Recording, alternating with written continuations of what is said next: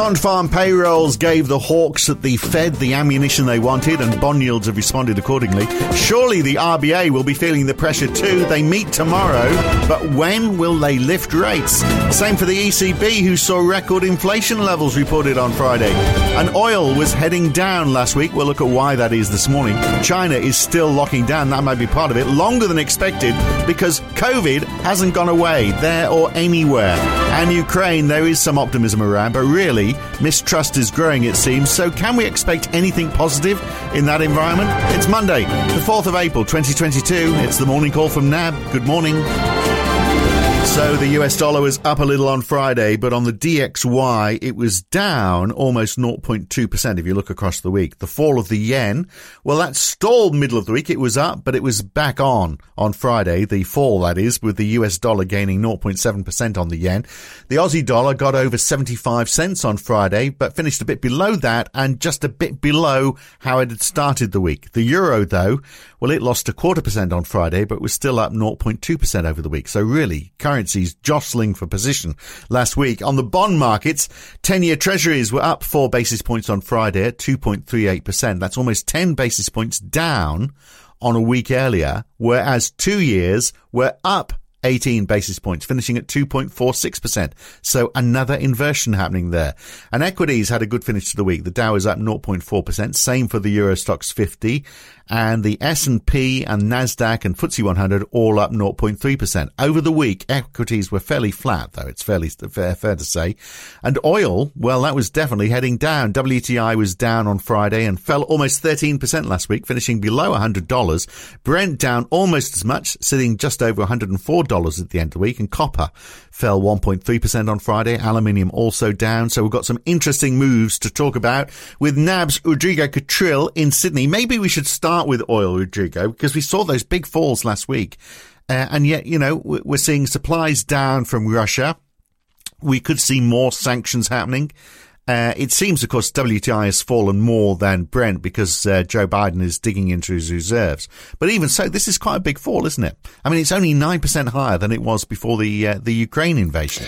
Um, morning, Phil. Well, I suppose the, the dynamics from, from last week, uh, obviously the, the main takeaways, as you said, is Biden's contribution in terms of the uh, oil reserves. Um, now, um, when when you look at or read and, and talk to experts, they, they talk about a, an oil market being you know shorts of around two potentially three million barrels per day. So one million barrels per day that is coming from the U.S. is significant in that regard. Um, the other the other factor, of course, has been um, that China has been slowing down because of COVID. So so that has been a, a, a you know reassessment of, of demand at least over the near term. Um, and then the other thing that we've got to remember is that the market has become very speculative. So that increases the volatility and the ranges that we're seeing in oil markets. So for now, it seems that the, the decline in oil prices has been a contribution of these factors plus uh, a little bit of short covering by, by some or rather uh, those longs, speculative, speculative longs that have been caught out by, by this news. Um, but overall, I think that um, you know it seems reasonable to to suggest that the oil market will remain volatile uh, because of the, all these uncertainties. And the other thing that we've got to remember is that you know the market was already very tight before all this mess in the Ukraine began. Um, and then, depending on your opinion of how quickly this Ukraine issue will be resolved, and you know whether these sanctions will be, will be removed. Our sense is that the, the sanctions are not going to be removed, even if there's a you know peace deal signed tomorrow. Uh, therefore, this sort of, if you like, structural uh, uh, shorts in, in, in the oil market will remain here for some time. So we still think that it's reasonable to expect oil prices to remain elevated for an extended period of time. Well, look, uh, as to how long Ukraine is going to last, those photos that we've seen, and we've seen a lot more of them over the weekend, uh, of the buildings destroyed and then the pictures that are blurred showing people who've died, they're fake according that's the argument from the Russian Ministry of Defense. They say that they are going to great lengths to avoid civilian deaths, uh, whilst the West is, you know, calling it war crimes. Uh, I, I, can't see us having a negotiated peace in a hurry. I mean, the yeah, UN Human Rights Office is uh, saying it looks like Russia has committed war crimes. Antonio Guterres has called for an in- independent investigation into all of this. So look, you know, there is even less trust than there ever has been over all of this. I can't see anyone sitting around the uh, negotiating table and uh, reaching an agreement anytime soon. Can you? Well, no, but there's also those reports on Saturday that um, one of the Ukraine peace negotiators saying that um, you know the talks in Turkey went well, and that, that there is now a strong possibility that uh, Zelensky and Putin could meet soon uh, in terms to negotiate a peace agreement. So. Um, so, and again, I think the distinction needs to be drawn between a ceasefire and, and actually the removal of the sanctions. And, and, and, and to me, as you say, because of all the things that are happening and all the atrocities that have been, um, uh, you know, created in, in the Ukraine, it's difficult to see any of those sanctions being removed, mm. even if there's a peace agreement signed. Exactly, Ab- absolutely. Uh, and uh, look, China uh, still in lockdown, so that's going to be continuing to hit uh, supply chains. Uh, Shanghai has been in lockdown, of course, for about a week. Uh, they were going to lock it down in two parts while they tested. and the first parts were supposed to be able to, the first part of the city was supposed to be able to leave their homes on Friday, but that's been delayed because cases are still going up. I tell you, this new variant is very infectious. The UK, who are, you know, thinking if you ignore it, it's going to go away, uh, they're finding now one in 13 people last week had COVID, uh, up from one in 16 the week before. These are by far the highest levels ever since the start of the pandemic. Now, obviously, people aren't, people aren't getting sick uh, from it, but uh, hospitalizations are starting to increase. So COVID isn't over yet. And if China continues with its zero COVID policy, then uh, we're going to continue to see uh, production numbers here, aren't we? Yeah, absolutely. So uh, at the moment, the big surprise, and again, you know, we might see a reaction in terms of demand for oil. Oil, as an example, at the start of the week, is that the lockdowns uh, in in Shanghai are, probably going to be a, a more severe than expected.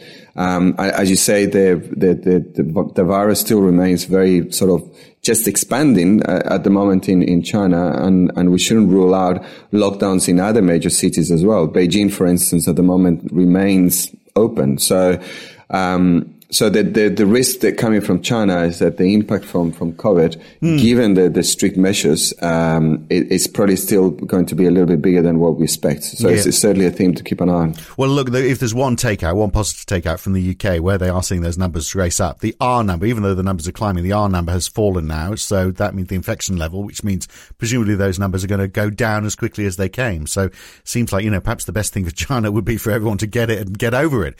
Although obviously, you know, they probably don't have have the same uh, health provision that they're getting in the West. Look, non-farm payrolls, that is the big story for the end of last week, wasn't it? Uh, new jobs were up a little less than expected uh, and quite a bit down uh, on February, but the unemployment rate is down as well, and that's what counts. So this is going to be a green flag for the Fed, isn't it? So, uh, and also we saw, uh, which is another indicator for the, the Fed to act, average hourly earnings year on year, 5.6%, which is quite a bit more than expected. Yes. So, so I yeah. suppose even, even if you look at the numbers and say, well, hang on, there's still, you know, there was 431,000 jobs created, which is a very, very strong number on its own.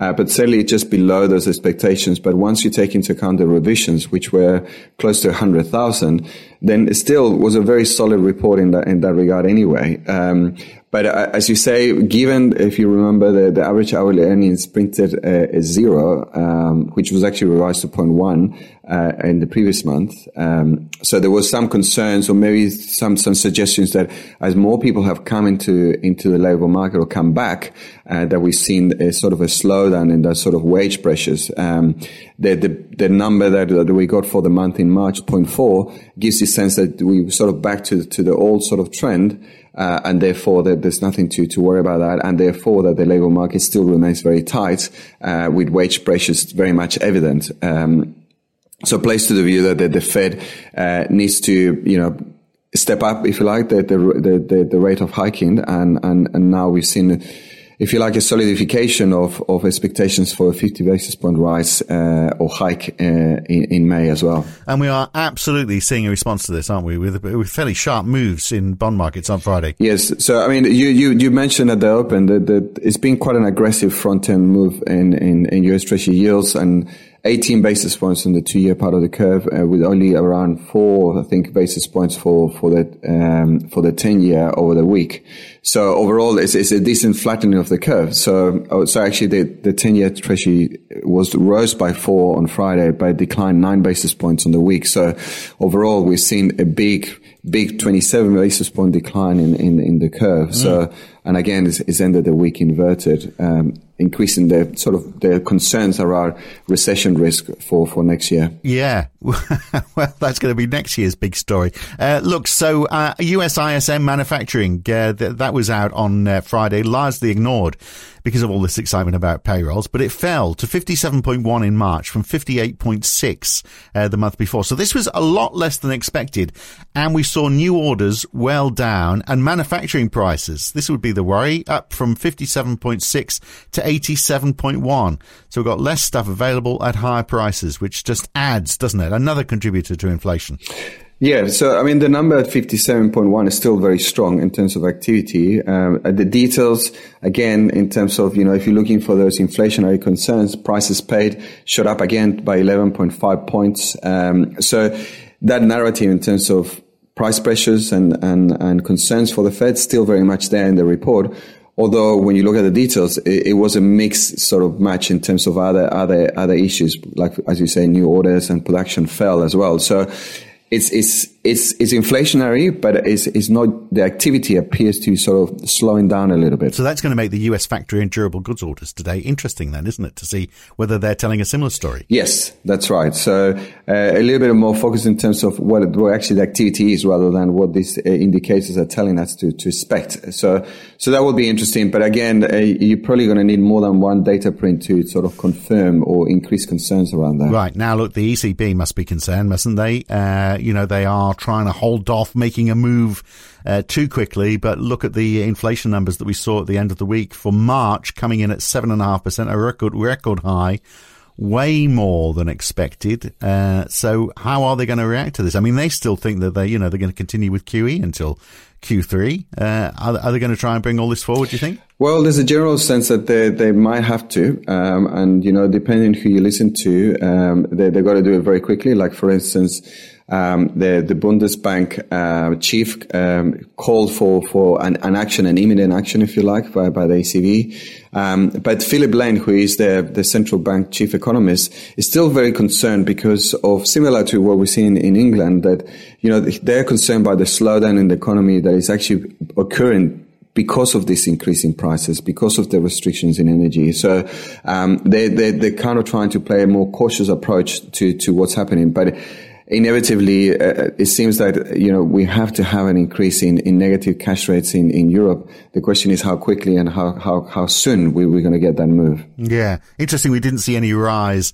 in the euro, did we? Despite those inflation numbers, but I guess uh, that's because the uh, the US dollar was uh, responding to those payrolls numbers, probably. Yes. So if anything, the, the, the, combination of the data releases on Friday saw the euro go down on, on the day. Um, but, uh, you know, as you say, it was that, that contrast that, you know, the euro, it's not going up just yet, given all, all, all the troubles in the economy, whilst uh, the dollar still remains well supported given you know Fed rate hike expectations. And you mentioned uh, the the situation in the UK. So Andrew Bailey talking today, um, he does seem to be going more the way of the ECB than the Fed, doesn't he? But you know they are forecasting inflation at eight percent in a few months but they've got uh, you know a, a, GDP rate for Q1 which is likely to be zero. So um, you know, how do you slam the brakes on an economy that's already stopped? Yeah, I suppose the distinction here is that the Bank of England has already hiked, um, and they're, they're, more talking about the, the need to maybe pause and see how things go uh, whereas Europe is a little bit behind in that sense that they probably need to hike given given inflation is rising and the challenge that the economy is likely to slow down. Yeah, yeah. All right. Now today, Australian job ads. We know there's going to be lots of them. Uh, mm-hmm. Perhaps more interesting is the uh, RBA tomorrow, who are already seeing unemployment ahead of their forecasts. We've spoken about it.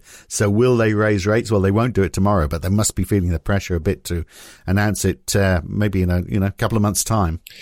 Yes, our sense there is that it's it's probably time to start tweaking a little bit of like that guidance. Um, you know, they they need to start kind of opening the door that a, a rate hike may be coming soon, rather than might be probably possible. Uh, you know, uh, the language needs to change and needs to reflect uh, the improvement in the data, which has been a lot stronger than expected, and and it's happening. The improvement is happening sooner than than expected. So have they gone will, as far as possible? I think they've just been at plausible, haven't they? It's, it's, uh, I mean, you know, possible is a whole new realm that they haven't ventured into yet. But yeah, I mean, where are where, when are they going to tell us? Well, that's what we expect tomorrow in terms of uh, no no hike at all tomorrow, but certainly a change in the language, which will be important and will open the door and highlight and maybe the risk now are more balanced or something along those lines, or you know that we need to start thinking about the possibility that uh, rate yeah. hikes are coming soon. All right. Well, it's the story all over the world, isn't it? Well, almost all over the world, so with the exception of China, of course. Um, we'll uh, and one or two other places, but we'll leave it there for now. Good to talk. Catch you again very soon. Thank you. Thanks, Phil. Cheers. And you know what? In central bank speak, it is plausible that we will be back tomorrow. In fact, I'll go as far as to say we will definitely be back tomorrow. How about that? I'm Phil Dobbie for NAB. Uh, see you in the morning. Have a great day.